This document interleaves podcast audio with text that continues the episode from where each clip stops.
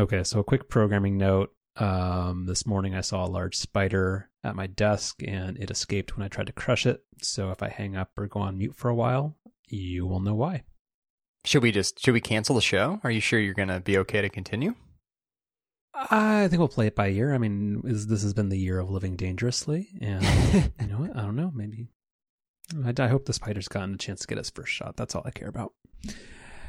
um, is is Pfizer approved for spiders? I don't know. Who knows? Spiders are resilient. they, they they refuse to die. They're always there. Okay, like the App Store fees. Okay, so Hmm. uh, the real opening. Uh, Hey, should we, this- should we click record? Yeah, fine. I don't know how this became my job. It's not like you edit the show. Uh, so the Hamilton soundtrack still gets a. Oh, speaking of shots, uh, the Hamilton soundtrack still gets um, a decent rotation um, in my Spotify uh, liked songs, which is basically all I ever listen to. But there's a lyric in one of the best songs on the soundtrack that I think is very pertinent this week. Which is, do you remember which song is the best song? Um. uh, well, my personal favorite song is "Nonstop," which is the last song of the first act. Oh, I don't actually remember that one. Which what, what's that one? It's sort of just a recap of the first act. Is it very melodic? It it's got a nice mix of all the different songs from the Mhm. from the first half, first part, um, all kind of blended together. It's good. Gotcha. Okay, I'll have to bookmark that.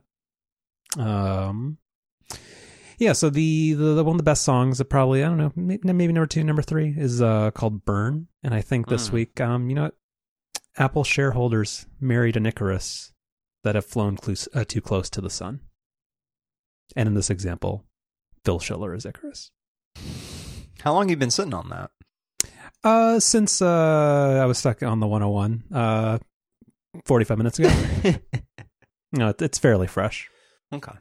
Uh, since I since I it's been I think almost two months since I've willingly used Twitter. So this is where all the stu- what would normally be a stupid tweet goes. Mm, got it.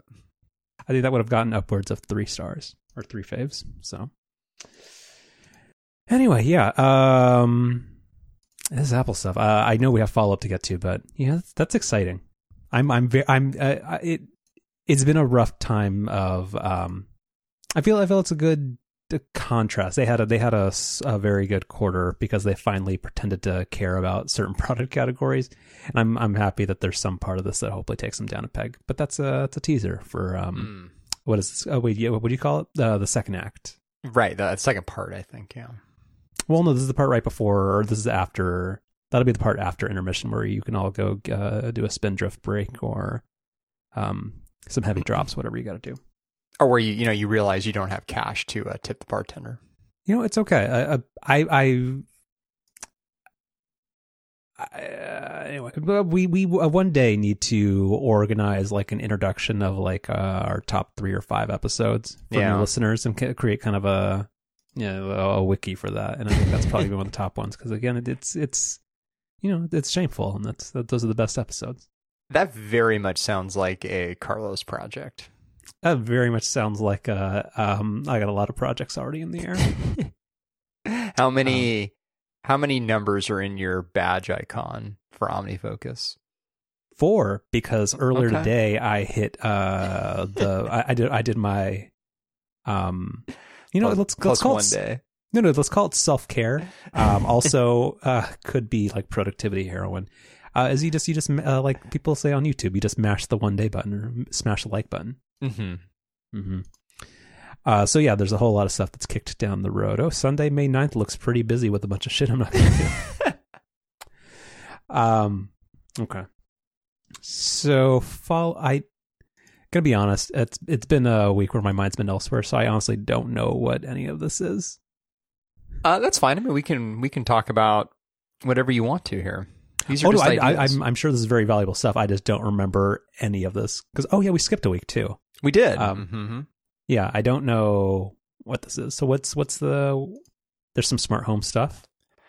Um, yeah, so I guess so some quick FU. So there has been this project chip thing that's been floating out there, which is this what does this stand for? It's Project Connected Home over IP. Someone's very proud of that acronym out there. Uh, oh, actually, and the the Verge article even calls it out as the awkwardly named but interesting smart home partnership, which is an apt description.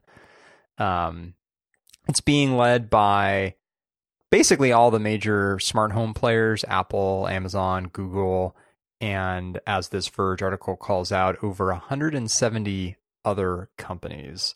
And the the goal is to basically standardize smart home devices where everything will allegedly just kind of work with everything else. It's it's all been very vague because there haven't actually been any products that have shipped that formally use this and there really hasn't been any sort of like formal description of how all this is going to work. But but the the follow up here is that that allegedly is going to change. Where I guess there was some webinar by the Zigbee Alliance, who I guess is also related here, a related party. Words that would have um, meant nothing in 1998. Yeah. Um, and the the in that webinar they said that there should be some devices starting to ship by the end of of this year. And that kind of aligns with some other rumors that have been kicking around out there where there have been some Google devices and also the the latest version of the Apple TV 4K have all shipped with this thread radio thing which I guess is sort of like some kind of like standard Bluetoothy thing that that's is going to be kind of like how devices connect to chip. So it it seems like there are devices that are being sort of like seeded out there, and that potentially by the end of this year, this is going to start to come together. I mean, mark me down as someone who's going to believe it when I see it. So we'll see. Yeah, so a couple things. One, I was trying to Google more about this, but apparently, and just a, a quick aside, um, in my personalized Google search history, and this is not a previous search, but apparently, uh, just typing in Chip into the address bar uh, brings up Chip and Joanna Gaines, and Chip and Joanna Gaines' kids, followed thirdly by Chipotle. So, I mean, those were not previous, not previous searches, but yeah, I was trying to Google it because I remember, um, because I thought the thread radio thing, I thought it was like um, a mesh IPv6. Like I thought it was Wi-Fi based, not Bluetooth LE. Well, and not, and not yeah, saying I, you're wrong. I I have legitimately no idea. It's it's whether it's Bluetooth, Wi-Fi, whatever the the underlying technology is. I think it's oh. sort of the. So sorry. yeah, go ahead. Oh, just because I have just continued reading the Verge thing, which explains exactly what it is. Um, so it's Bluetooth LE for setup, kind of like you know how with Sonos stuff, um, it has Bluetooth. If you, if you have something that's not the Move, a lot of it still has Bluetooth in it, but it's only for the purpose of facilitating an easier setup. Right. So Bluetooth LE for setup, Wi-Fi for high bandwidth stuff, and then Thread Mesh Network for low bandwidth stuff. Interesting. Um, and a few other things. So when you mentioned when you read the part about 170 other companies, normally you would feel like whenever there's a consortium or a group of companies working on a single thing, you think like, yeah, most of them aren't doing stuff. But I feel like there probably are 170 companies making uh, stuff for the connected home that doesn't work with each other. Oh, so I, I sounds yeah, super plausible for sure. Yeah. Um, and do do you buy the promise of this? No. Mm-mm. Because because if because if there is that level of interoperability, there's no ecosystem lock in. So I, I, I feel like this is a nice lofty goal, but I guess unless this somehow because this worked for USB because USB and what what did Microsoft call it? Like on Windows 95 and 98, uh, a plug and a plug and play. Oh yeah, yeah, that's right. Where, where, I feel like USB actually delivered on that promise. Like before, there used to be like you had that funky parallel connector for your your printer with your dot matrix printer and stuff. Like USB for the most part was fulfilled that goal. So I guess maybe hopefully this could be the wireless solution to that. But I still feel like like I whenever I add like another hue light or something, I never really understand where which app I'm supposed to go to or what makes like I don't know like for it to be addressable by the Echoes, do I have to add it separately to the Alexa app or I I don't know. So anyway, I, I hope this works. So I have a tangential but but related story Oh. here. Did I trigger something? Okay. You did, yeah. So we talked a couple of months ago now, I guess, about the August Wi-Fi lock, which That's is the, the, the new fancy one, right? correct, yeah. So it, like all of August's other products, has HomeKit support, or as the story will reveal here, allegedly has HomeKit support. So when I first set it up, I connected it to HomeKit. It did fail one time, if I remember correctly, but then worked the second time. But then the issue I was having is that after like a few days, it would just become unresponsive. So if I would try to lock or unlock it in the home app or try to ask Siri to do it, it just would say, "Hey, I, this lock is is unresponsive." And then like I'd go to try it a few days later and it'd work again and it just it just very unreliable. So I thought, okay, fine, I'll disconnect it from HomeKit, go through the setup process again and, and see if that fixes it. And now when I go to do that, I get an error which just says object not found in the the setup process in the August app. And that's it. There's no no suggested resolution. Uh, some quick Google searching and some Reddit thread searching has revealed no no solution. so it just doesn't work. So that's that's smart home stuff in a nutshell. My, my my my priors or my prejudice about HomeKit makes me want to be super pessimistic about this. But I guess my question would be, as a troubleshooting step, like because you you don't listen to reconcilable differences, but uh, this might have spilled over to ATP. But where uh, Syracuse had a thing where His smart his smart home- plug thing? yeah Yeah. so and and that his thing was it wasn't like home like it was only HomeKit detectable for a certain while and I know that's not your your issue at all but my question is is it, do you have a way of troubleshooting this without I- basically like factory resetting the lock and just having to redo everything It's no. So that's every path I've gone down when I've looked into this. The it sounds like the solution that sort of worked for some people is a is a factory reset, um, which is kind of a pain in the ass on the August lock because you have to go through this the Wi-Fi setup process again. mm-hmm. You then have to go through the calibration process again and then you also then have to repair it with your keypad. Which i mean none of that's all that difficult but well that's just disruptive and also if it ends up like unlinking itself in four weeks again you're probably super pissed. Well or if i go to do that and then i don't know maybe something goes wrong where i can't pair it with the keypad or something anymore you know then i've i've taken another step back for something that is kind of a nice to have. Like so the reason i've had my august locks in the past connected to homekit is because you know if i'm taking out the trash or something and then i'm, I'm walking back towards the house if i can you know on my watch say hey you know who like unlock the front door when that works you know the 70% of the time or so that it works that's pretty nice but but you need you know you need the lock connected to HomeKit for Siri to to recognize it. So anyway, Yeah, a- I as has been covered repeatedly on the show, smart home stuff is terrible. Uh, can I can I uh, like red tape this or or like challenge that a little bit? Is that is the is the stress or effort meant uh, or required to set that up really easier than just typing in a code in the rare case that it locked before you got back? There, well, so I actually have my lock to set to lock instantly.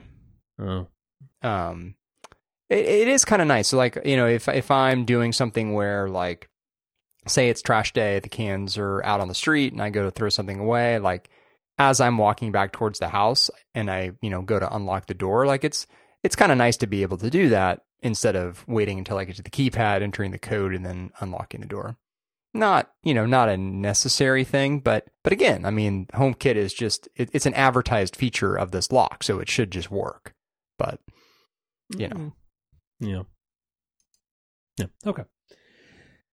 Um, all right, and actually, let's. Mm, well, no, I'm not sure that fits into the Apple stuff. Okay, there were a few things. Uh, there were we had we talked about the new Apple event, right?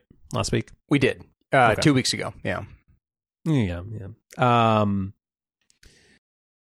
one of the big complaints was that the hardware on the iPad uh, was greatly outpacing the iPad software, and uh, uh, unknowing friend of the show, Jason Snell, has been on this beat for a bit, um, and hopefully you can drop in a link to the. Um, did, didn't he have a good article? And I don't know if it was Macworld or Six Colors or where he ended up posting it, but um, it was it was it was MacWorld. Yeah, yeah, so throw a link to that. But I mean that that was good. Where um, he laments kind of where Apple hasn't uh, walked the walk by moving any of their Pro apps to the iPad, and overall iOS 14, iPad OS 14 was kind of a non-starter, and it was actually kind of in some ways a regression maybe, or just it didn't get some of the basic features that iOS 14 got. But basically, uh, Gurman uh, in Bloomberg has a scoop that um, iOS 15. He didn't mention that it's going to be a big uh, upgrade for iPad OS, but at the very least, it'll maybe get some flexibility and um, usability tweaks for for the iPad, where it, it got none of that in Well, iOS, so- iOS 14. So that that's actually why I dropped it in the thing is because Gurman the past handful of years has been in a way that almost nobody else is has been plugged into the software side of things with Apple where you know most of what leaks out of Apple comes from you know things that Apple itself can't really control so things that are out there in the supply chain but software, you know, obviously that can stay basically internal to Apple. And so generally speaking, that stuff doesn't leak out in the same way that hardware stuff does. But but Gurman for a while now has has been pretty plugged into iOS and Mac OS developments where, you know, generally right around this time of year, if not a little bit earlier, he starts to write stories about, you know, basically what we're going to see at WWDC from a software perspective. And so, you know, that's what we've started to see this year. And the, I mean, the thing that caught my attention here is is just what you alluded to, which is that, you know, iPad OS is expected to get some updates, including things like an updated home screen, um, you know, which will include like enhanced widget support.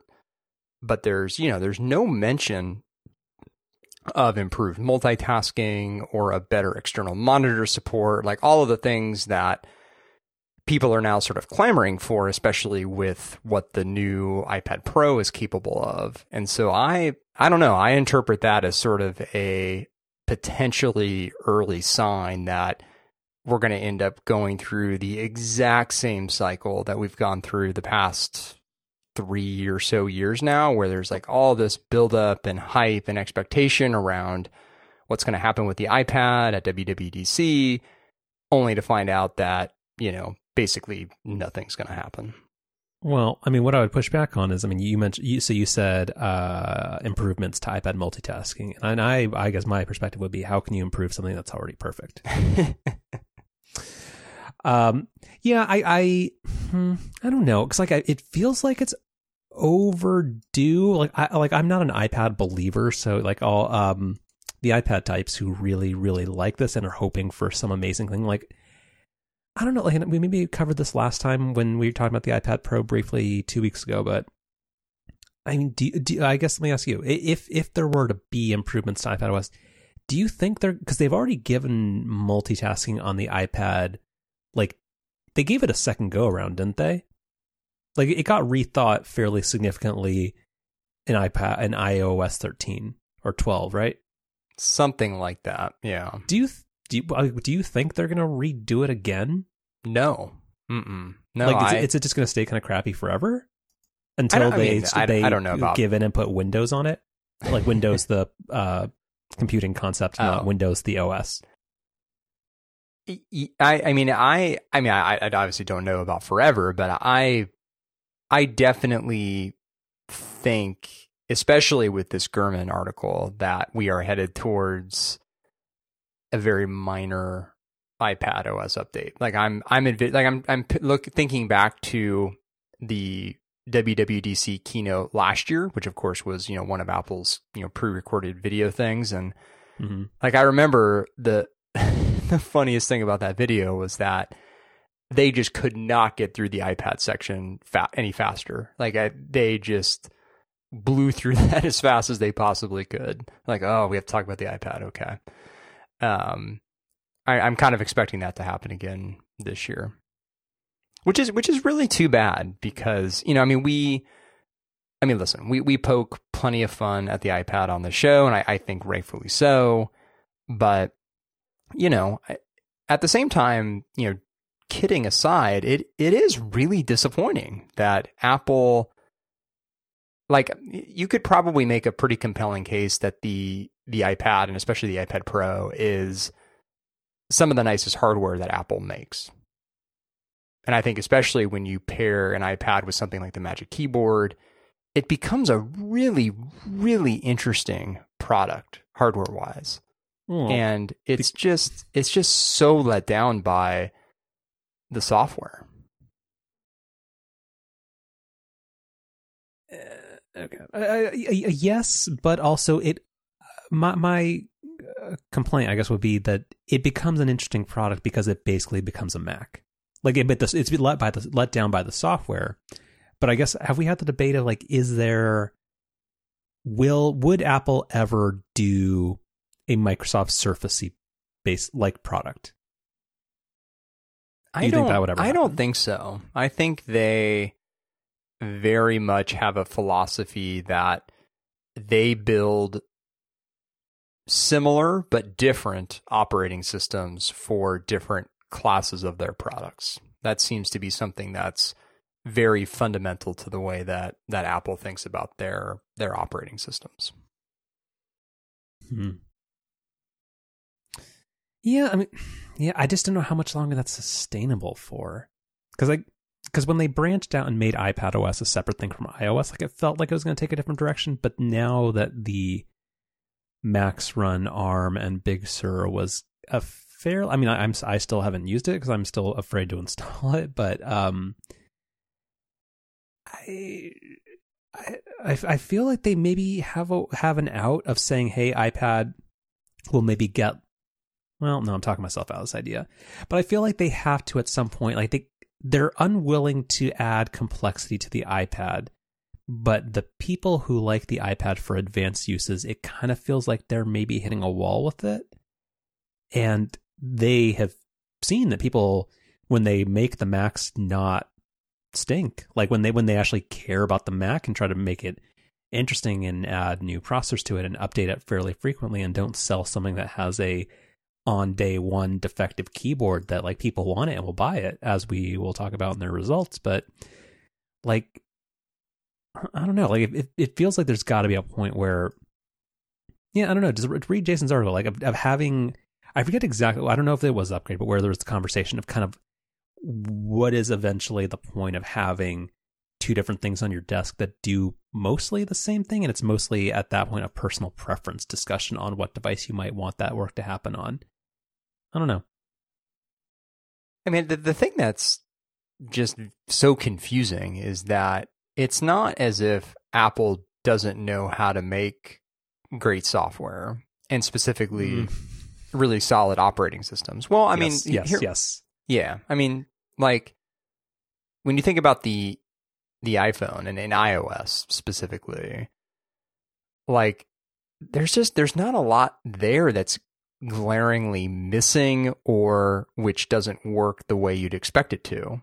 And it, you know, it took it took Apple a long time to get there on the iPhone. I mean, I mean, remember there was no you know background processes like I, I mean there was a lot that was missing from I guess it well, I guess it was iPhone OS initially, but what what eventually became iOS.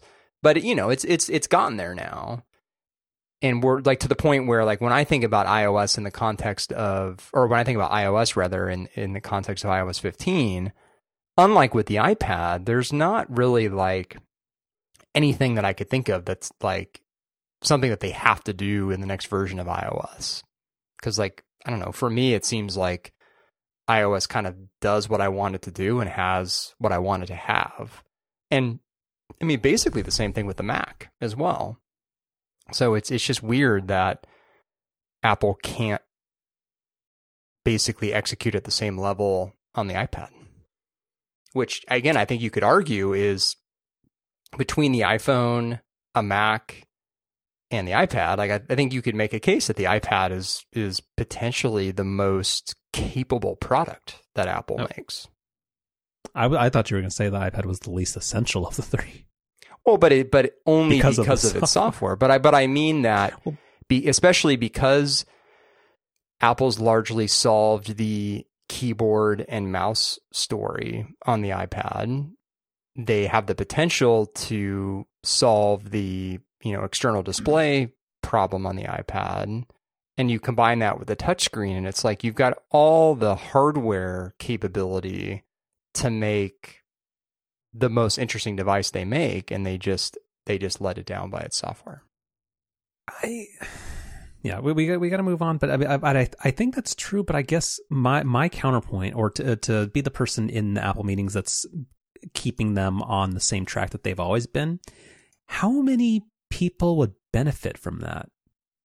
Like, I mean, you and I and like in the iPad people would it would it would make sense for, but like if you made the iPad more capable, but therefore added some more complexity to it, wouldn't that also like I, I can hear somebody in the meeting saying, well, but the people who just use the iPad as a thing to watch Netflix on, to sometimes do FaceTime and to check email, like it's going to be a worse experience likely for them.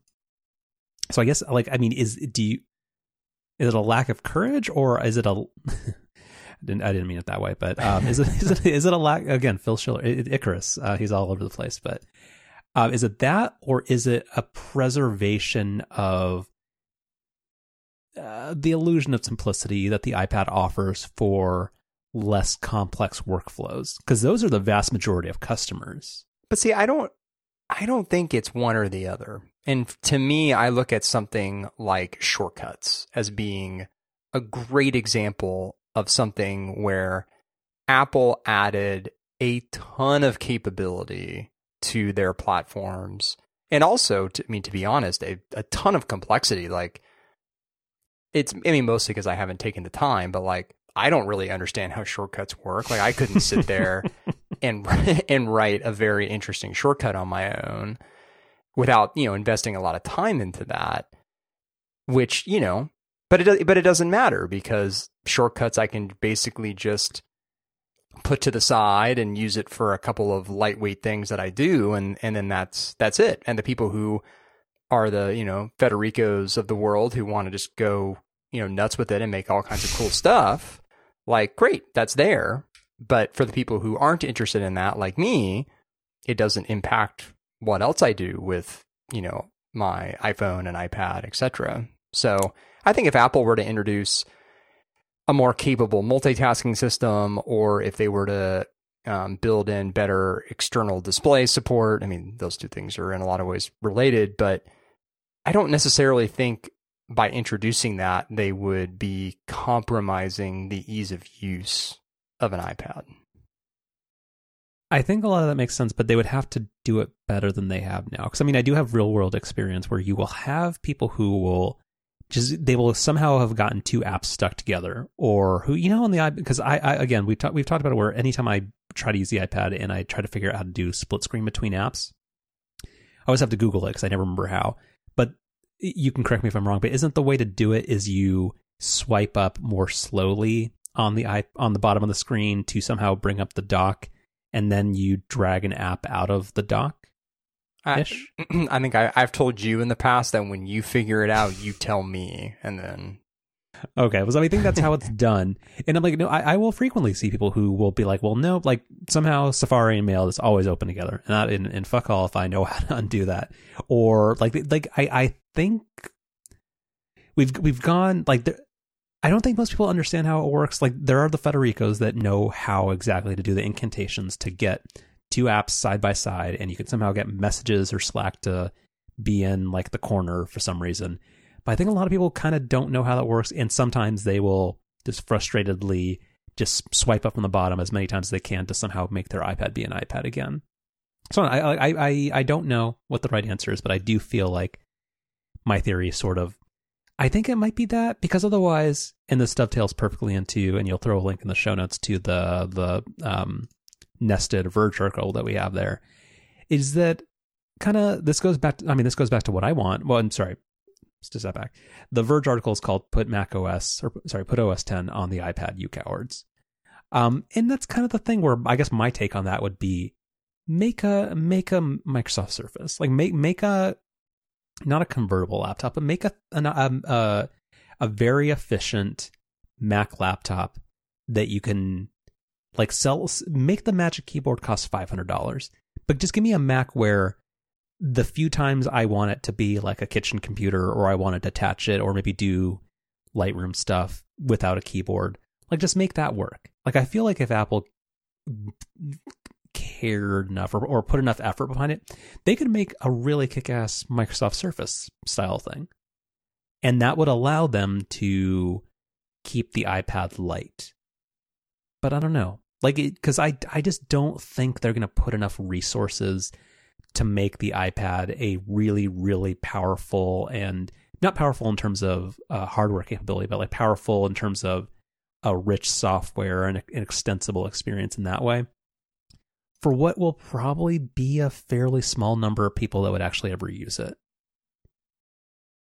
Like I think the people if you were to poll the audience like of of all iPad users, the number of people who have ever who who once a month or more use two apps side by side on the iPad is probably below 15%. Right? Yeah, probably. Yeah, so I am not sure they're willing to make the investment, and I'm actually not sure that that's that bad of a bet on them. But that so means that, they need to make the Mac way more interesting. So that's actually um, that's an interesting perspective. Um, I guess it, follow me here, but like the analogy I'd mm-hmm. make is something like the iPhone Mini, which is something that I feel like many many people in the kind of T word bubble or the Apple circles were were clamoring for. But I think as sales have kind of proven out, or at least kind of reports of sales have proven out, it's not really what the general public is interested in. Mm-hmm. And that that could very well be the case with what we're talking about with the iPad here, which is that you know, 95% of people who buy an iPad are are perfectly fine with its software capabilities but it's it's the people kind of you know in in our T word circles who who aren't, but that's not really that's not enough for Apple to completely rethink the way software works on the iPad. Yeah. Oh no, that, well put. I think that that supports my case. Thank you. but you know, I I mean, I guess uh, I, I, I'll, the flip side of that, I'd say, and I mean, Apple's never going to do this. This, you know, I, I know this isn't going to happen, but it does really seem like it'd be cool if you could just dual boot an iPad. Like if you could just kind of switch between. But would it I, though? Because I guess my my my the my to put cold water on that is, but then would you be comfortable enough with that where you wouldn't want a Mac laptop anymore? I don't think that's the case. So do you now therefore have like a third OS 10 computer to like hopefully have Dropbox sync your stuff to? Like I mean, because like I think no, I so I think with a Magic Keyboard and the ability to run, you know, actual Mac OS, I think I could. I mean, probably not still for like my day to day work, but like for for a trip, you know, for a, a week vacation, let's say, I could probably then just take an iPad. Because like when I think about my reservation behind just taking an iPad on a trip and, and why, you know, well, not so much last year, but like back when I was, you know, traveling more, why I would never really consider just taking an iPad is is just because of software. Like I just didn't really trust, you know, iOS or iPad OS to be my only operating system to be able to to do stuff inside of.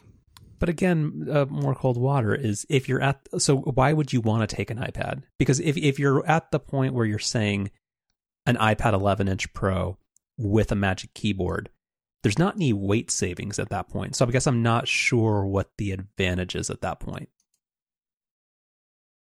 Well, yeah, I mean that's that is a fair point, and that's something that we've that we've also been harping on this show, which is especially with like a modern MacBook Air, it seems like you're kind of just you know you're better like- off taking that. Yeah, I mean, because like I can get I can get behind it if you were like, hey, I could just take the iPad and I could use OS 10 as like a like again like a service, like use it as a touch device or a touch situation. But if you now are saying yes, if if the iPad was powerful enough and ran OS 10 that I could kind of switch environments between and also carry around the Magic Keyboard, I mean, if you're traveling, I'm not sure. I guess how much would you be using the iPad as like kind of a low friction computer versus just doing having a laptop and having your phone. Yeah. Yeah. Anyway, interesting thought thought experiments. Um, and that took way longer than I thought it would. Okay. um, we will because hopefully we won't have a tight episode this week. We will. Uh, please don't forget, but we're going to kick uh, sleep technology stuff down uh, down the road a bit. So Okay. we'll, we'll see that in a while. Um, actually, we have two things here. Did we? Did you ever give your on the record review of the kind candy bars, frozen candy bars? No, that that's Okay. happened during the two week period since we last recorded. Okay, so I will give you a minute to kind of collect your thoughts and your excitement, and I will give another similar uh, in in the same um, in the in the same uh, ecosphere. Same same product family. That's what I was looking for. Thank you. um, yeah, this, this is this is um, this is there's a thread radio in this thing. Yeah. um, so at at the Trader Joe's there is a um, well, this was a referral from or a product suggestion from the Trader Joe's subreddit. It's called. They've had a little things called Hold the Cone, and I don't know what the joke is, but this product name. Uh, but they're ice cream cones, Hold and they're the- very very small. it rhymes with hold the phone, I think is is probably what they're going for. But I don't. Yeah, I, I, did, I didn't think about that, but that also doesn't. So that still doesn't make any sense. Oh, it's got an exclamation mark or point at the end. Um, so actually, maybe it is. Uh, but anyway, they're very. I'm not gonna say healthy, but um, three of them is still like 280 calories, and I don't know what the sugar what- content. what's a what's a serving size? One of the cones. Oh, three three cones. Three cones is a serving size? Yeah, they're tiny. Oh, okay. Um, so that's the thing where I don't want three of them at a time. So I will have uh, one or maybe two. Um, so therefore, like that, it's a very good portion control type thing. But there's a new uh varietal or flavor or, or whatever. Um, because ice creams come in varietals, right? sure. Um, that is coffee bean Mm. hold the cone, and these I think I peer pressured you into getting the um, it's it was it was brownie coffee oh, those are, ice those cream are- sandwiches. So, I mean, t- Am to, I- tell, to tell you how good those are, or to emphasize like how excited I was about those, I think I've alluded to this on the show before. You know, since since everything got real bad, you know, last year, I've only been to a Trader Thank you for Joe's. adding a adding a timestamp to that because that could be used a lot. I've only been to a Trader Joe's one time. Mm-hmm. So I've been to a Trader Joe's once in like the past 15 months now. Mhm. And one of the main reasons I wanted to go was was to try these these brownie coffee ice cream sandwich things and they they are tremendously good. Mhm. So continue. The the official marketing name of them is brownie coffee ice cream sandwiches. And nice thing is is one they're very um they're perfectly sized. right. There's Mhm. it's it's not too big but also not too little where it leaves you wanting more. Um and also uh overall health wise Not 16 bad. grams of sugar, not horrible for you. Right. Um, so yeah, they're delicious. But Mm-hmm. there is, uh, yeah, the follow on to that, or the you know the iPad Nano to the iPad Mini of this. yeah, these analogies aren't working. Um, it is are these hold the cone coffee bean ice cream ones, and they're they're delicious. Um, and I would strongly recommend um people go pick them up. I also have several other Trader Joe's picks, but those might be for another week. Actually, you know what? Also, while you're there, go pick up some spicy mochi rice nuggets. Uh, little, uh, I don't even know what they'd be called. They're not crackers. They're little. There's little thingies and they're delicious. But it's one of those problems where the bag is like five to six servings, and the realistic serving size is, or the realistic serving capacity of the bag is maybe one to one and a half. So Yeah, going starting to go to Trader Joe's again is um, one of those little little pleasures in life that I'm looking forward to uh, getting back to here soon. Mm-hmm. All right, and then another recommendation um, I had made before. Wait, these- did, did you did, did I black out? Did you actually give your your formal review of They're the? good. Oh, Wait, that's, that's that's the review. yeah, they're good. I mean, I don't because I, I think on a prior episode I stole a uh, a rating scale from a, another podcast, which I'm trying not to steal as much content. Um, but no, they're good. I mean, they're again, my, my review is like is that they're they're very good. It, they're great for portion control and, and they're they're tiny and they're they're cute little little ice cream sandwiches. But mm-hmm. yeah, um, yeah, trying to do less of that. But yeah, they're good. Good. Oh, but yeah, but I think this was maybe a pick of the week from two or three weeks ago, which were um, so kind, um, famous makers of granola and you know what? I'm going to say some some B plus energy bars. They're not Mhm. or not ener- protein bars, whatever they're called, because you have uh, at the very bottom of the barrel you have the Clif bars, like the, the canonical like de facto Clif bars are one step above earthquake kit food. that's hmm, yeah, that's that's pretty good. and um they also make and again i can't have these anymore but uh, they have um they have like Clif bar with whey protein and again i'm, I'm not somebody I, I don't i don't i don't You're, not I- looking. you're not looking for your your big gains. I, want to get swole but i don't want to get um i'm not somebody who i'm not somebody who does drugs i don't take pre-workout which apparently is a thing that uh young people do I I I did that for a little while. Yeah, and then I'm not proud. you just got jittery and and just I got I got jittery and my stomach was upset. and I would and I would, you know, back in my younger days, especially like, you know, I I'd try to, you know, go work out like at nine o'clock at night. So, you know, I'm I'm drinking this stuff at, you know, eight o'clock and it's I think it even says right on the packaging, it's like, hey, if you're looking to go to sleep like in the next six, seven hours, you know, don't, don't take this stuff. or just on the bottom it says surgeon general's warning this will fuck you up again i don't i don't like it. Again uh, uh, drugs are bad kids. And just i, I don't know. Because that all that stuff is is basically just a bunch of horrible stuff for you and just a shit ton of caffeine. Right. and i'm willing to sell people coffee, uh, espresso shots um, for way cheaper than that one guy. I forget what his name is. The guy who in the bubble was making coffee for people. Oh, Jimmy Butler. Yeah. yeah yeah. So i again i will not sell you $20 espresso shots. I will sell them for uh seven dollars on square cash or nine dollars if you make me use venmo anyway, so Kind Bar they they they make some B plus eh, um protein bars. They're not Clif Bar disgusting. They're not amazing, but they're they're solid. But then when I was at the uh, at Target um on one of the end caps, I saw that there was something new there, which is uh they're called Kind Frozen Treats or bars. What are they called? What's the marketing name? Treat bars. Oh, both of them. Uh, the trademark name kind frozen treat bars find your snacks um and you picked these up and i think they might have been uh, a winner in your household Uh, well, with with this half of the household, yes. oh hmm. Um, yeah. The the lady friend is very. She doesn't like nuts in any of her desserts. It's just kind of a thing Huh. of hers. Um, but nuts every, every other time of the day are fine sure, yeah. Hmm. Hmm. Um, meanwhile, I- you know, I'm that's totally fine by me. Um, so yeah, I, I thought these things were really, really good, and I think serve a similar purpose that I imagine something like these hold the cone things do, which is like for a night where you know I just want like a little something sweet. Like I'm not super hungry still, and I, I don't I don't want some like you know big dessert, but I just I just Mhm. want something a little sweet after dinner.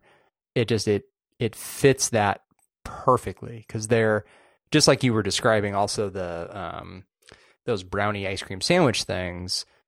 You know these kind bars are not they're not big, but I wouldn't say that they're too small either. Like they're just kind of the the perfect size. Mhm.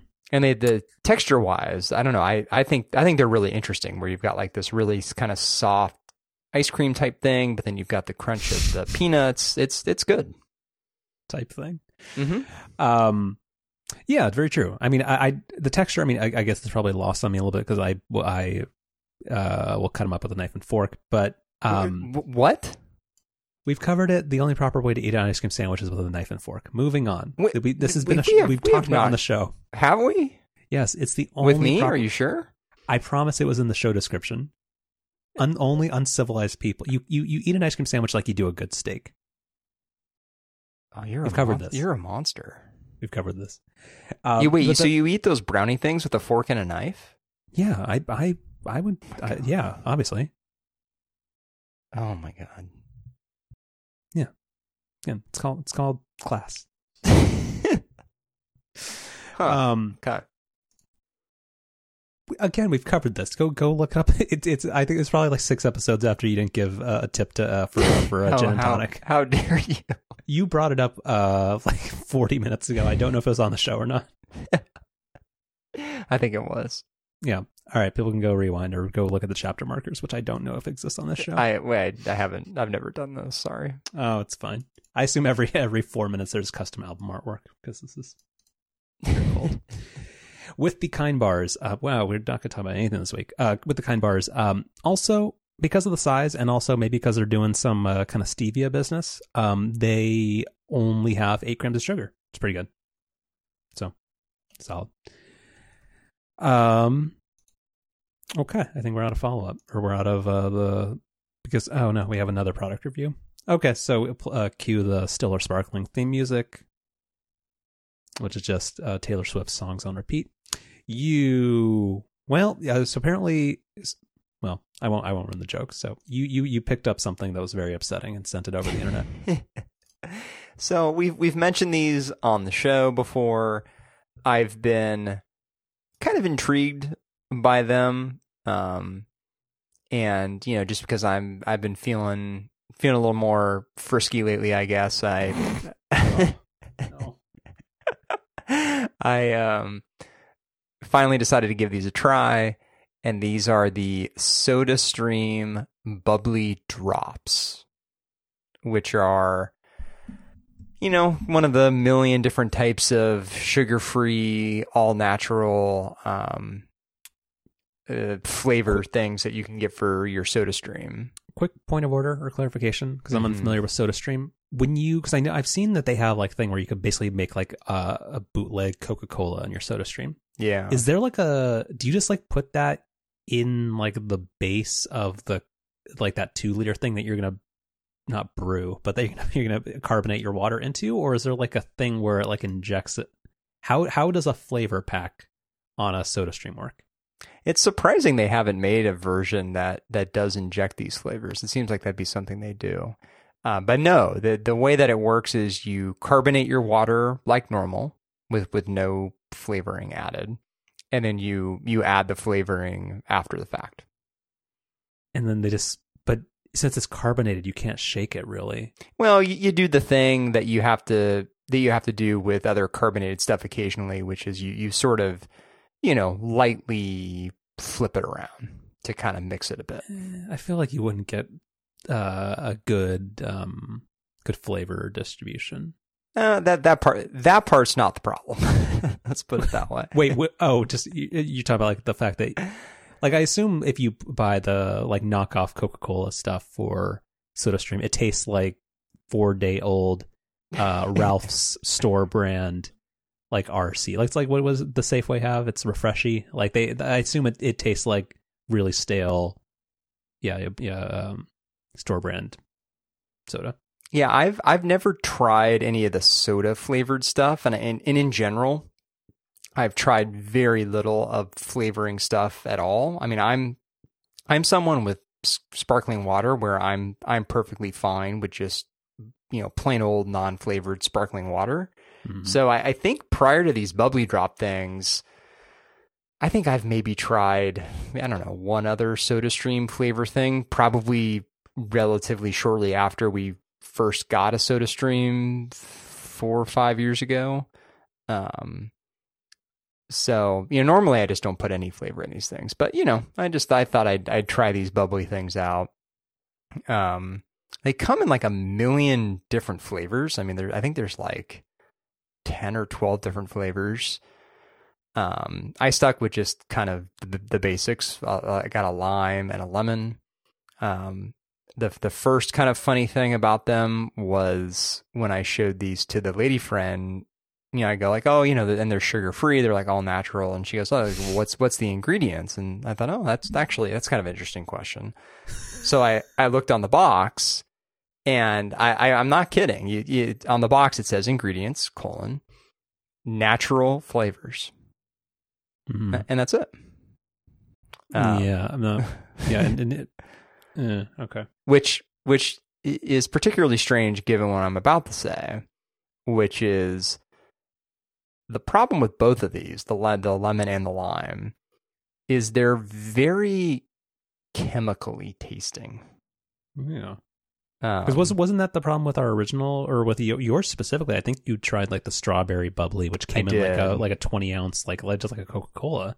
right? Or well, sorry, this is a Pepsi product, but you felt that it tasted very very artificial. Exactly. Yeah. Um, and so we we tried the lemon one first, and right away the problem was even when you smelled it, like after putting it in the the water, it smelled exactly like pledge. Because you know, it pledged like the the wood cleaners got like kind of that that that fake lemony scent. Like this is this is exactly what exactly what it smelled like. Um, and and to be honest, and the, the lady friend actually agreed with me on this. Like, it didn't taste too bad. Like it tasted okay, but it Put that in the was. But it was the the smell that was ju- that just kind of put you in that that mindset where it just wasn't very nice to drink.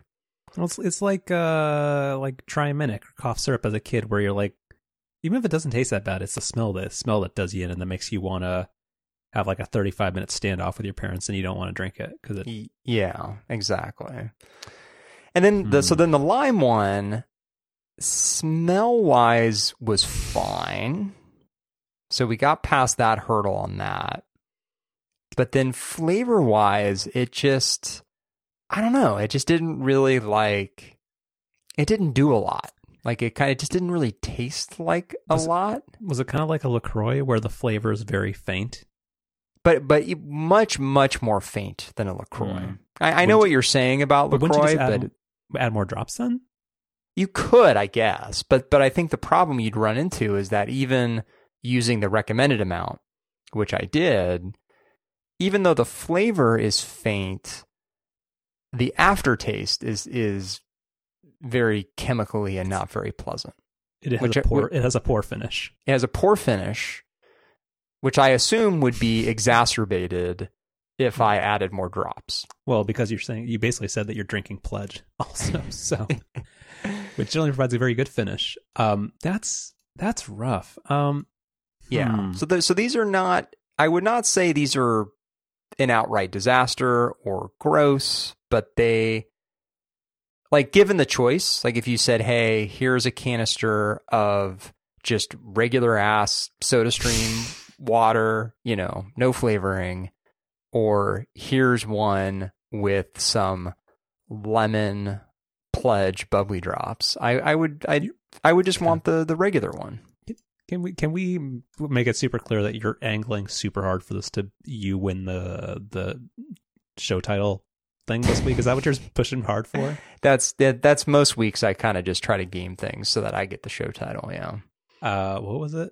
Le- uh, lemon. Ah, yeah, already we already lost it. Le- okay, lemon l- lemon pledge, lemon pledge bubly drops. I think. yeah, sure. Okay, we'll give you half credit for that, or we'll, or we'll, we'll we can go back to the tape and figure that out.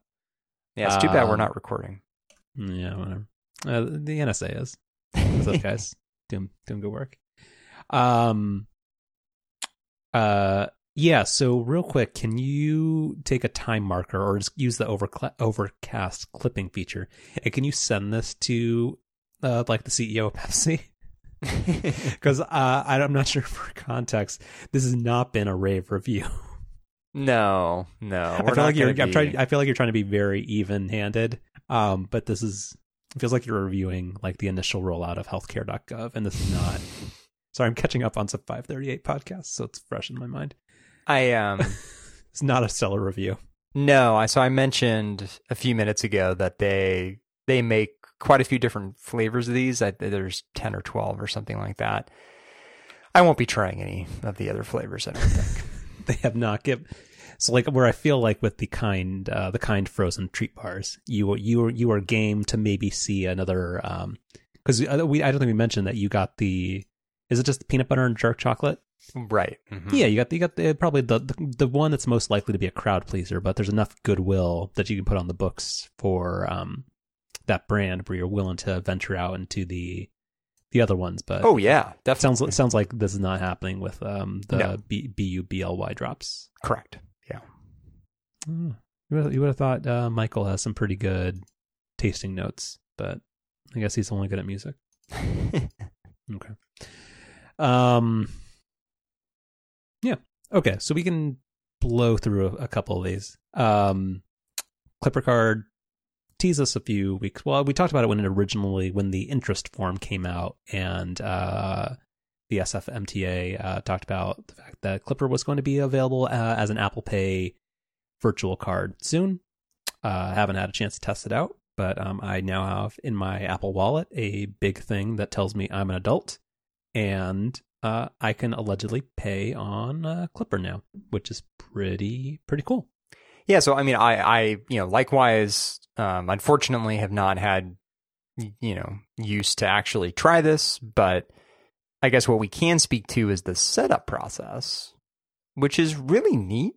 Like, you literally hold your physical clipper card like up to your iPhone, and that, I mean, and I guess in retrospect, like obviously that's how it would work, but, um, I don't know. I was kind of struck by just kind of how neat that was.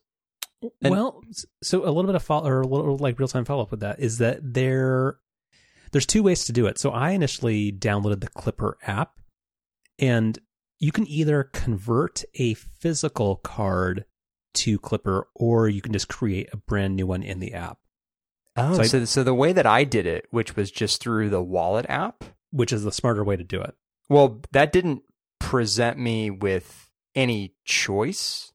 And it at the end of the, I don't even think it told me this would happen. I mean, I'm fine that it did, but at the end of the process, it just said, "Hey, your physical Clipper card is like no good now. Like your Well- th- this the thing on your phone is the only thing that will work." Well, so I have my my phone in front of me, and I, and I went to the wallet app. So one for the setup process, like I mean, a pro tip is that you don't need the Clipper app at all. It is kind of interesting how where it gets kind of prime billing. Where I don't know if this is a geolocation thing, but oh well, no, because it's showing the SmarTrip card, which is the DC um, metro area one. But yeah, you just uh, Clipper card, and then you either choose an amount or you hit transfer existing card. So I'm assuming you did the second one. I mean, yeah, maybe I don't know. Maybe I just wasn't paying close enough attention and did something like that. But anyway, at the end of the process, when it said your physical Clipper card is no longer valid, I was like, oh, okay. Like I, I didn't. would have been nice to know. I mean, just in case this was just an experiment for you and your like I'm- commuter card was turned off, that would have been maybe not great. Well, yeah, but I mean, I'm I'm someone who you know, not that I think I don't know if this will ever happen, but like if if there if the day does come where I have like the option of having my driver's license on my phone, like you know, I will be the first one in line for that. Like I'm I'm all about getting rid of a wallet, so I'm I'm totally fine with with the way that it went down with me, you know, basically um invalidating my physical clipper card, but um hmm I just I was I was kind of surprised by that at the end of the process. Yeah, I know I've said this mul- on multiple episodes, but if that ever happens, don't ever hand an unlocked phone to a cop.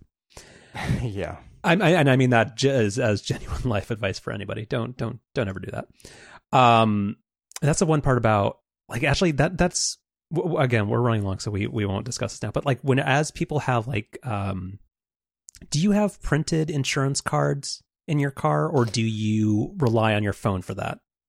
Uh in my in my car? Yeah.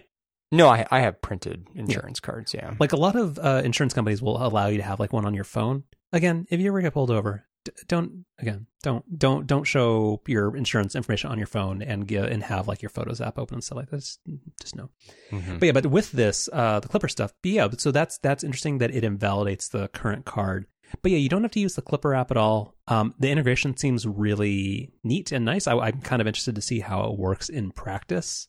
Um and actually how you like how would you get charged for this like because i mean i were because the ferry i don't i don't i ride the ferry like a couple times a year um there's no monthly pass for it right it's just like No. eight dollars each way it's just it's just a standard Yep. deduction Right.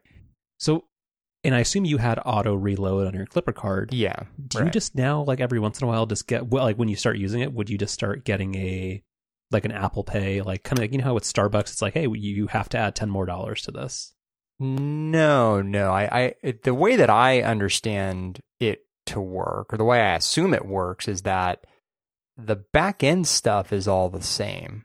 So like if I I mean I guess I could try this. If I went to Mm. clippercard.com, like all my auto refill stuff with my whatever Visa card I have associated with it, like all that stuff is is still the same. i don't think that's true or i mean just because like if if because if your physical gotta- card if your like if your physical card doesn't work anymore i feel like that means like your balance got transferred but It literally did. everything is in is in the apple pay now because like if i go to my thing in the wallet like it just says hey like i because i just did it as a test there's $10 on it it just says add money like i i don't think it's i think you're now done with clipper.com or whatever the website is or clipper.gov It's whatever clip, clippercard.com.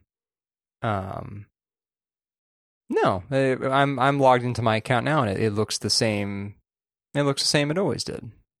hmm okay yeah neat I think. oh it- i guess maybe hmm yeah, it, it just it just changed. It just changed the the. I don't know. The it just changed from a physical card to a virtual card, but the the back end stuff looks to be all the same. Hmm. Okay I mean, yeah. Again, I I hope someday, somewhat soonish, I'm able to actually try this, but but we'll see. Yep. All right. Uh Watch OS. Man, I do not like this feature.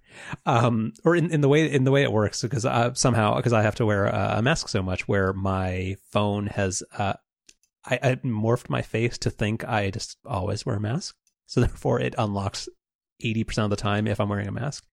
But yeah, Watch OS uh, it I it, this is a longer conversation that we won't go into, but Huh. yeah, it, it the success rate is shockingly high. Where usually, Huh. it, because you got three attempts to unlock your phone with a mask on, or to- just to before it asks for your passcode, I never have to enter my passcode anymore, which kind of freaks me out and also makes me worry that it would work for almost anybody. so yeah, uh, but so yeah, WatchOS 7.4. I feel like this was a scoop, or like I remember the first time I heard about this it was from uh, Tech Jojo, um, where uh, there was a beta feature where you could use your Apple Watch to unlock your phone, assuming there was some uh, close level of proximity, and you would also you get a little um, vibration on your watch, letting you know that the unlock happened because of its proximity. And there's a thing on screen that allows you to immediately relock the phone in case it was uh, in error or something. And yeah, and this got released as part of WatchOS 7.4 and iOS 14.5. And this came out last week. Have you had a chance to try it? I have. Yeah. So th- yeah, this has been in beta going back to February ish. Um, but 14.5 and then, you know, WatchOS 7.4 went went live live uh, last week. And I mean this this is tremendously good. Like as somebody who I mean, I, did, I don't wear a mask nearly as often as, as you, but you know, who wears one enough to find it to be annoying to try to unlock my phone with one, and who somebody who has a you know relatively long alphanumeric passcode. Um, this is a really really handy feature, and it it's a lot faster than I was expecting it to be. Mhm. Um, I think in the early betas, it was a little hit or miss with speed, which, to be honest, like made a lot of sense to me, and I wasn't really surprised or really even disappointed by. But then, you know, by the time I started using it, when it was actually you know live to everybody, I was immediately struck by just how fast it is. It's really not any slower than unlocking with Face ID. Um, it's it's really really good. So two two thumbs up for this. Yeah, yeah, okay. I mean, a, a revised assessment. So yes, it is good for that because also the one downside is because of this the Face ID thing. Um, I I stepped down my um iPhone password security to a six digit number instead of alphanumeric uh, because of that inconvenience. But yeah, it's it's pretty fast. My only problem is that because my success rate with uh, with the mask on, it was actually slower instead of being almost instantaneous. It mm. I would say it takes three quarters of a second. Is that fair? I don't know. I bet if you I bet if you redid your Face ID oh, setup, oh sure, but I, I don't want to lose that progress. Yeah. Um. Yeah, I don't know. It's it's it's neat. Um. I think it's. I mean, it's well. It's well implemented. I do like. I mean, if that encourages or people, if uh, people to continue wearing masks, or like, I, I kind of wish it happened earlier. But yeah, it's a pretty good, well baked feature. I mean, again, there's. I don't think there's anything negative possible to say about it. But neat. the the only thing that's that's kind of strange about it still is that I'm still not used to it. So I'm mm-hmm. still I still have these moments where I'm wearing a mask and then I go to unlock my phone and I'm thinking like, oh crap, I got to enter my passcode and then my phone just unlocks and I go, wait, what? I go, oh yeah, yeah, it's got the the watch unlock thing. Yeah. Uh, vaguely related. Um, do you ever? Well, actually, this goes back to maybe your August thing, where you, when you want to ask your phone to, or when you want to ask your watch to do something by voice, do you hold the crown or do you just raise to speak? A uh, little bit of A and a little bit of B. So I did not know that. So raise to speak does not work with a mask. Uh, well, it doesn't work without a mask either, but that's a different story. I have found again. We, have talked about my like uh leaving my phone home when I'm running and using my cellular Apple Watch as much as I can. That's better. Uh, uh using Hey Siri on uh Powerbeats on cellular data the latency is like 20 seconds. It's like insane how slow it is.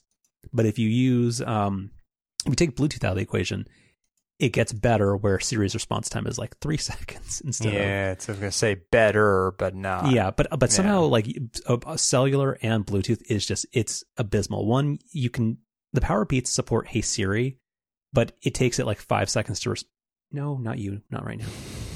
I have Hey Siri turned off on the phone, but it, it it's still triggered on the watch. Anyway, the, the gist of this uh, convoluted story is that um, raise to speak actually works fairly well for me, uh, but it does not. I, I, guess the thing that detects if your face is next is close to it somehow.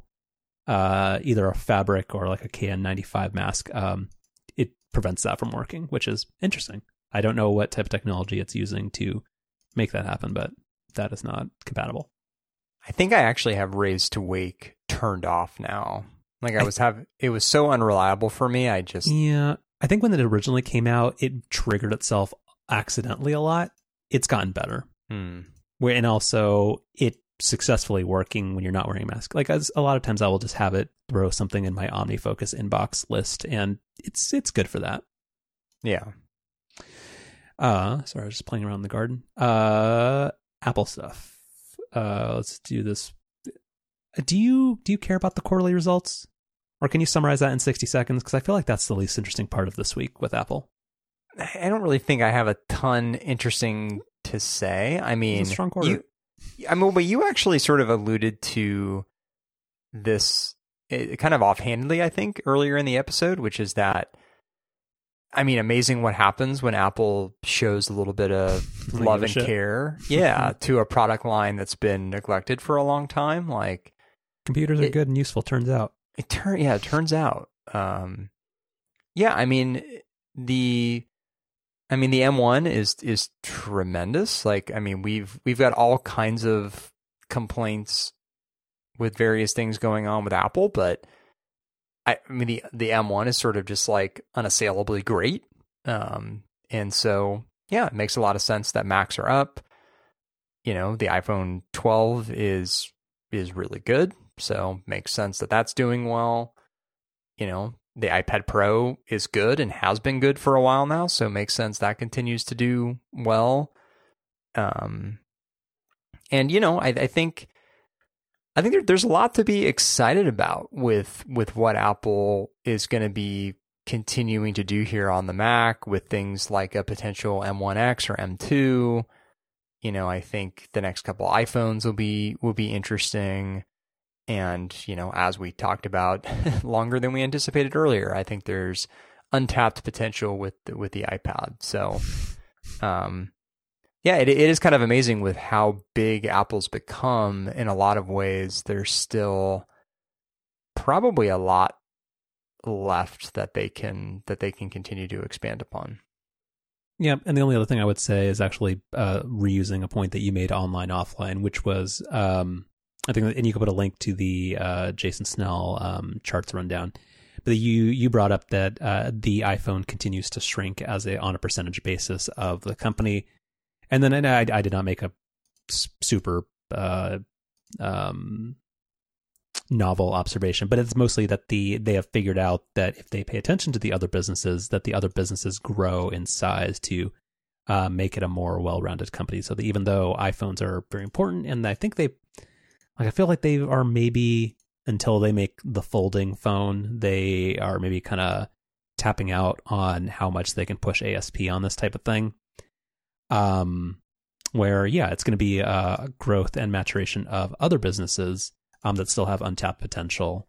Um, and hopefully, you know, maybe hopefully services takes a hit, which may be a decent transition.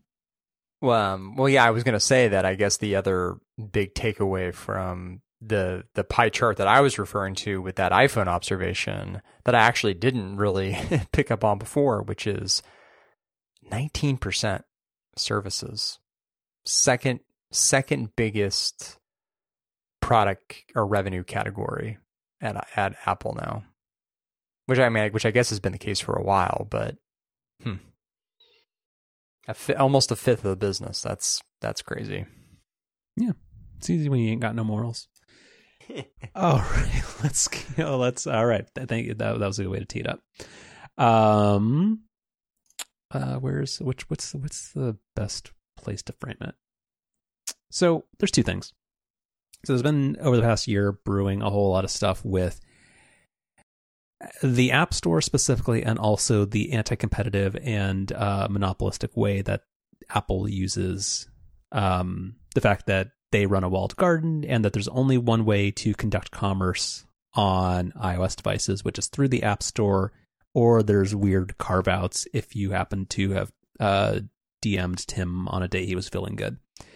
Um, the two big news pieces are first, and we can we can talk we can talk about like the analysis side of stuff um, in either way, but uh, in the EU, uh, there was I don't know if there was actually a fine levied or if it was just an initial finding of like whatever antitrust council they have. I'm, I'm sorry, European people, I don't know what any of your stuff is called, but uh, they found that uh, Apple uses their monopolistic position, or sorry, their market position with the App Store and how they have that set up in a monopolistic way, which is specifically designed to disadvantage uh, disadvantage competitors the specific other company in this complaint or the central one was Spotify. And one of their things was they they found that one the 30% thing is kind of nonsense, but also because Apple also runs Apple Music, which is a newer product than Spotify, uh, that they were disadvantaging competitors for that specific reason. And I don't know it's it's not it's not sentencing, but I don't know what the um uh fines slash corrective action or um, what the consequences are going to be. I don't know what that phase is called or when that'll happen, but that was the big thing that happened uh, early last week. And that kind of also coincides with uh, on the other side of the pond. Uh, in the Northern District of California, the Epic Games uh, Apple App Store trial started yesterday, Monday, something this week. So yeah, and that's that's had a whole ton of uh, drip, drip, drip of uh, evidence being uh, submitted, uh, including tons and tons of internal emails, um, and also the written statements on both sides, where Apple has found uh, Weasley ways to try to assert why they are providing such a massive service to these companies and why their 30% cut is entirely justified. And the other side's explaining kind of why that isn't the case. But I, for, for me, the most interesting parts have been the emails that have come out. But the emails. Uh, but, but hashtag but his emails, and by by him again, it's Icarus. it is it's, it's uh, old old Phil. So, well, actually, before we get get into the epic stuff, I know you. I know you're not a Spotify user, and I feel like in our prior discussions you have been not like not sympathetic to their thing, but I, actually I think maybe you have been kind of unsympathetic. What is what is your read? What has been your read in the past, and what do you feel about this with Spotify versus Apple Music and kind of the dynamics at play? I think music streaming tends to be kind of a generally unlikable mm. industry across the board. So I I can't say that I am, you know, pro anybody here. Like streaming music is is kind of a mess across the board. I mean everybody everybody, Spotify and Apple are both just sort of, you know, basically massive loss leaders. Well, I mean, Spotify uh, that is their business, so well, it is, which is what, which is why I have lots of questions about Spotify. But well, if, but, different topic. Okay, well, if you could magically add thirty percent of your revenue back in, feels like a, a deal you'd want to make. Maybe. Uh, but they haven't offered uh, an app purchase in quite a while. But anyway, but I feel like you you feel yeah you feel very little for Spotify. But I I just again I'm a Spotify user. I feel like Spotify is a product made by people who actually like music, where Apple is most decidedly not. And um, I don't know. I just I feel like uh, it's just when you make the exact same product and the product in a lot of ways are fairly interchangeable just because it, the product is a conduit to access stuff that is the for the most part the same on every platform. So therefore if you own the platform, the platform being iOS and Apple products and therefore and and you don't have to pay your own 30% artificial tax on something that basically means that you can uh, exert your market power to basically crush competitors for absolutely no reason, and it's not a fair fight. So I don't know. But, yeah, but the uh, the epic stuff is probably more interesting. So, um, of the email leaks, did you have one that was your fave? I I think the the Schiller stuff is really interesting. Um, around how I forget what exactly it was, but it was basically like when they reached a certain annual yes. run rate. It was like what a billion dollars a year or something. Like once they reached that point, why couldn't they sort of ratchet down their percentage just to maintain that that run rate? Mm-hmm. Um, which is, I mean, which is funny for of so many different reasons. Just uh, including things like what we were talking about a few minutes ago around how services are now 19% of Apple's business, and so how given the direction that the company's taken and given how prominent services have become, how how different things would be if Apple would have adopted something like what Schiller is was proposing back then. Um, but I guess I don't know what I'm consistently struck by with not only this case but many other examples too, which is how many of these types of discussions happen over email. Well, because I, how so? How can it not? Or, or I like because like anytime they like you think about something that is kind of sensitive business, like are you somehow only doing that over Signal or like on on like a phone call?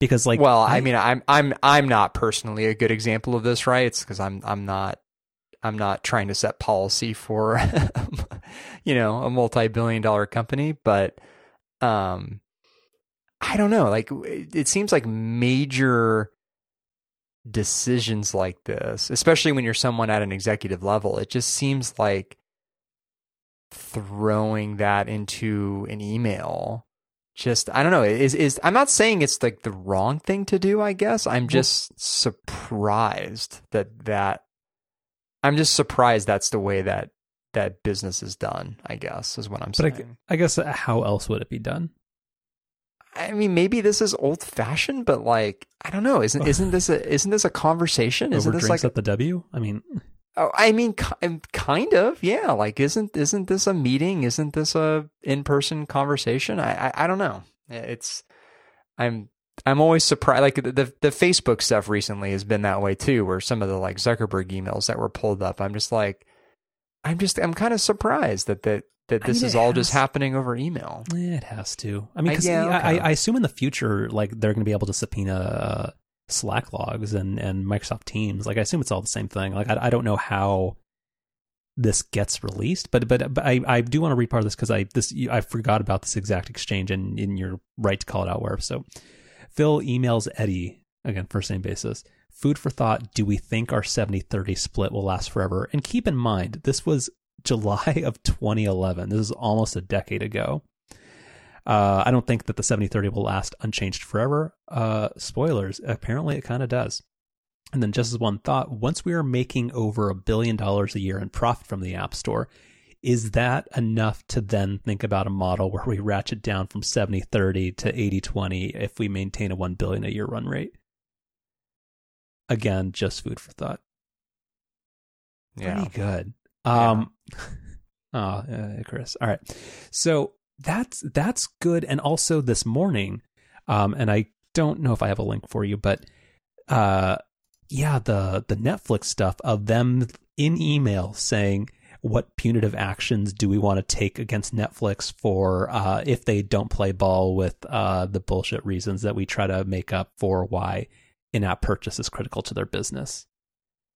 Like that Yeah, I mean, I guess I guess what I'm saying about the email thing is, I mean, it, it's sort of just it's surprising in a lot of ways, but I, I would say one of the the major things is that it just feels like so much context and so much dialogue is lost when you're trying Mhm. to exchange these really really key and important decisions asynchronously over email that I feel like if you were having a more real time conversation, you'd you'd be able to get a lot more of that context and a lot more of that real time feedback.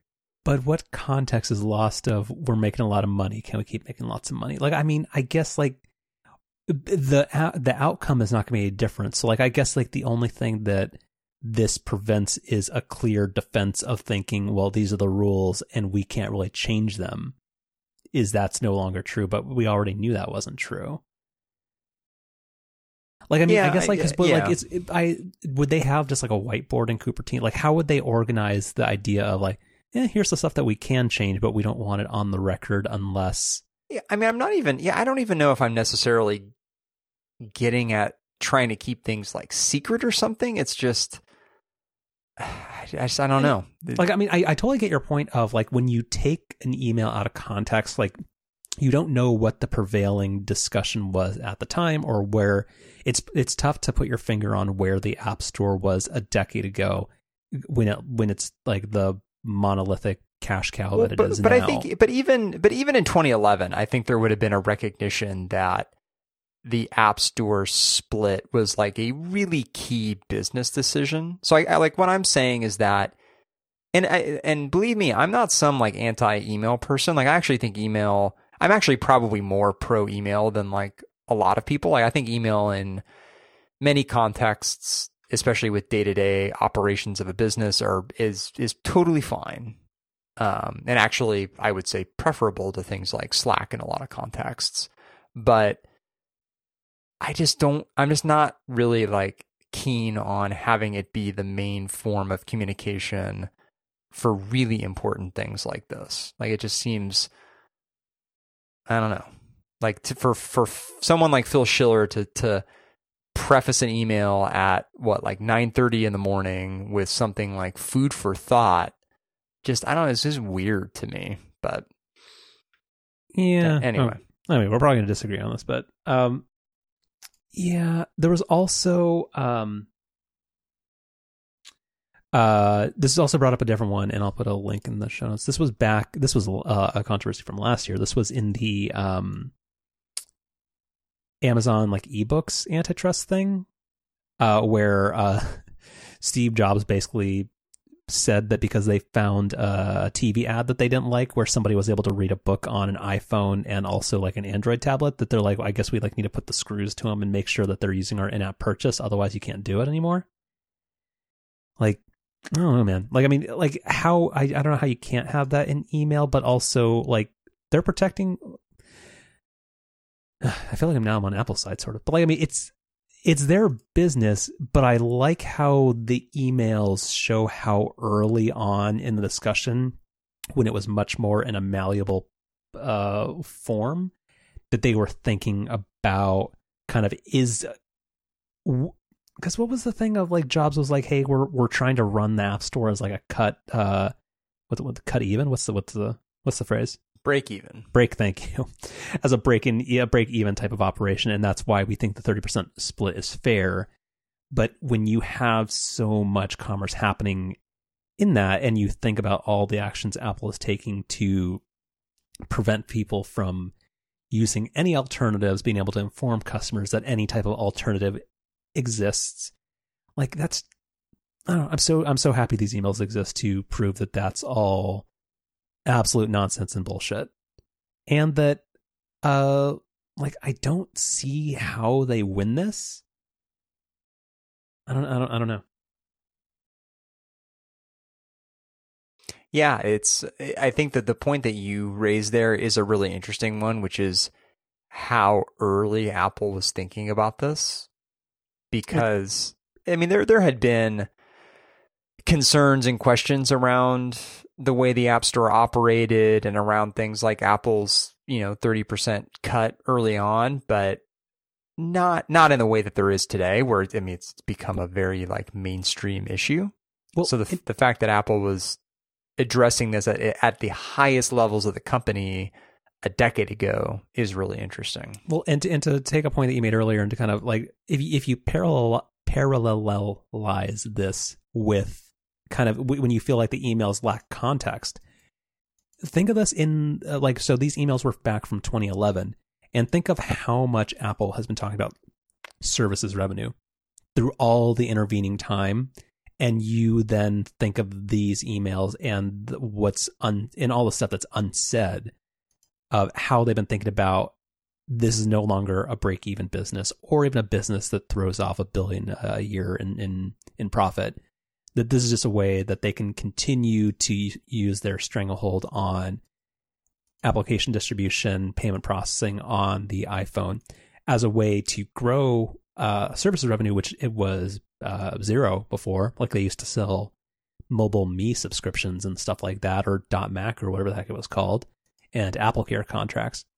And now that, if we look at last quarter's results, is now 19% of is was that revenue or profit? Revenue. Yeah, revenue uh, for a gigantic two trillion dollar company now. So I don't know. Like I, I'm I'm so excited to see how this plays out, and also to see how Apple here. Okay, here. Sorry to, to derail the conversation, but this is the part of me that I've just been thinking. Anytime I read another one of these email drip drips, is that how is Apple going to spin the fact? Like what what bullshit press release or WWDC presentation are they going to how are they going to spin it when they try to like now that they found they've flown too close to the sun and that they are getting like that they are going to get legislative restrictions or like they're going to find a way for government to get involved where they're either forced to make a change or they do it proactively to try to get ahead of it so what how do they phrase it as like, you know what, now this is the point in time where we need to give back to developers. Like they're going to have to do a small business program on steroids. Otherwise, every single country is going to legislate that there is a 15% maximum commission on digital app platforms or something. Like I just can't put it into words and I know I'm it's going to be like the world's biggest hate read of how Apple tries to spin that they did the right thing at the very last moment possible before the government intervened. I yeah, I, I, don't know. I don't know what the framing would be, but I think the most obvious thing for them to do, which seems like it would make the greatest impact, is change the way their commission works in spaces that that they compete in. So like they're already sort of doing this like with with Amazon, right? Where now Amazon through its own app can directly charge customers and not use Apple's payment system. Um I think you know, I could see them doing something similar for something like Spotify. And you know maybe even like games. Although games is is a little more ambiguous because Apple doesn't directly compete with games like they do with Mm. things like Apple Music and Apple Arcade. kind of yeah, but it's that those aren't Apple's games and it's they're not games you're directly buying. They're just kind of bundled as part of the subscription service. It, it's I don't know. It's a little they're a little more of an indirect um, player in that space. But anyway, like you could see them announcing some type of um, program similar to what they have for Amazon with like streaming music. And basically just sort of like try and go about this in a way where they're identifying their biggest areas of exposure in terms of antitrust litigation and trying to appease those areas without changing the overall structure of the App Store. I feel like it's too late for that. Like, I mean, I, I was feeling that the, the easiest way from the deal with this would be that if you have subscription stuff, you no longer you you were allowed to tell people to go elsewhere to make the subscription. Like they loosened up that dumb stuff where they would re- uh, um where Netflix has to operate a phone line to tell people that hey, go to netflix.com to sign up. Like I feel like that's easier but like because how are they going to frame that? They're going to say like hey if you're of a certain size and you are a subscription video provider you can now what is it? Do like because you still can't buy a kindle book in directly in the app right? It's Right. just amazon prime video that right. yeah. I don't know. Like i mean because yeah because that doesn't feel like enough to get the regulatory pressure off of them hmm. well we shall see Mm-hmm. All right, you got anything else? Or are you good? Uh, you look at the thing. Um, you know, I think I think that's all the the time sensitive stuff. Yeah. All right.